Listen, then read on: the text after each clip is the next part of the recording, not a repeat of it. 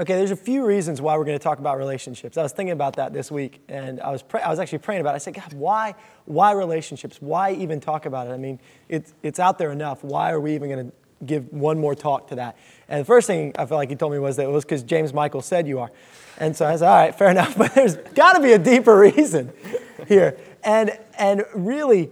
Um, I think he gave me a few reasons, but the first thing is, is you guys always talk about how many people here are single? Just go ahead, and admit it. How many people here? Be proud. All right.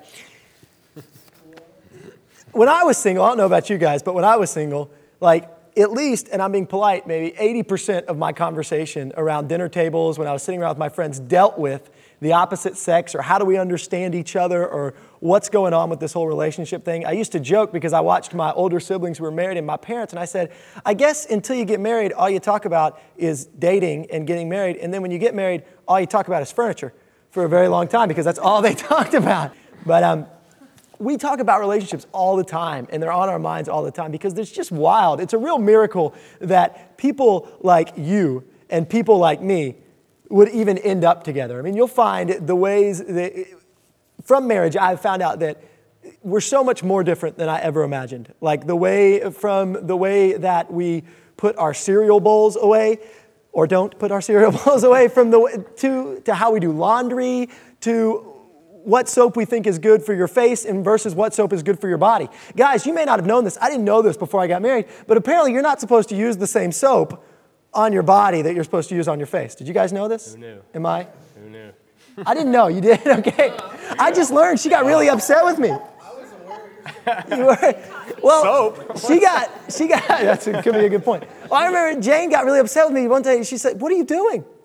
I said, I'm washing my face. And she said, With what? What do you, why would you use the same? Anyway, so we're very different. So the fact that, that's why we talk about it all the time, I think. I just revealed too much for some of you guys, but it's okay. It's okay. James Michael can pray for you afterwards. Um, but uh, that's one reason. But the second reason is one thing I really found out when I was having all these conversations about relationships is that we are very confused. Is anybody else confused? About how to talk to the opposite sex or whether you're supposed to call them or they're supposed to call you and how many days. You guys see, anybody see Swingers, the movie with the terrible phone call, right? We're confused. You heard people up there. Some people were saying, you know, God hates relationships. Some people were saying God loves you to have a dating relationship. We're confused. We're so confused that we come up with these nutty ways to figure out. Yeah, hence some of these books, like, you know, we come up with these systems you know, there are two things that I think Christians are really afraid of and don't understand. One of them is dating, and the other one is prayer. And that is why books like I Kissed Dating Goodbye and The Prayer of Jabez top the Christian book charts, is because we're so confused. And so we're like, well, somebody just tell us how to do it, and that'll be fine. We'll just check out, and we'll follow this list, and that'll be good for us because we're confused. I mean, we just, we don't understand about Derek. And James Michael, I think, was there when this happened one time in college. We came up with this, I'm not joking we came up with a chart, all right, a graph. And really, we set out, do you remember this? We came up with this graph and we decided that the x axis was going to represent how, how attracted to the girl you were. And the y axis, well, that's the x and that's the y, right? And the y axis would represent how likely it was that she would say yes if you asked her out.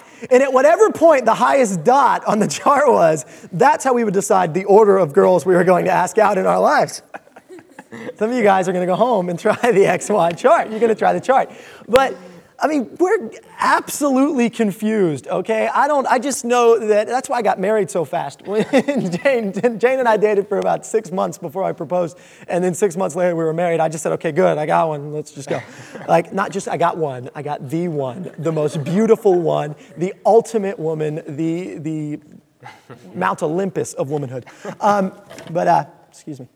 But I mean, it's just, it doesn't make sense. And so we get scared of things that don't make sense, or I get scared of things that I don't understand um, sometimes. And, and we, we tend to want to back off of those things. And we tend to want to set rules like, I'm, I'm dating Jesus right now. And I'm going to get into why it's not a good idea to date Jesus.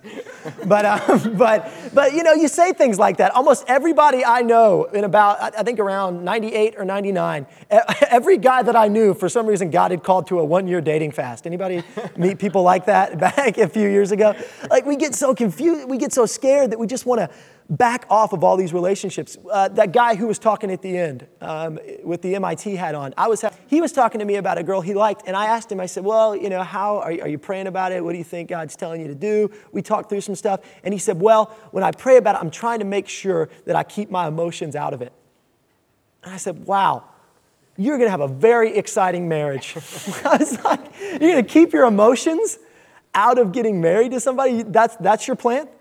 That's your plan is to, is to make an XY graph and make it purely, but that's what we want to do. We want to figure out the way that it will be safe and we want to divorce our emotions from the decisions or we want to divorce our feelings from it or we don't want to we, we just we just need somebody to give us a box that we can follow because we're so scared that we're going to mess it up or we're so scared that we're going to get hurt and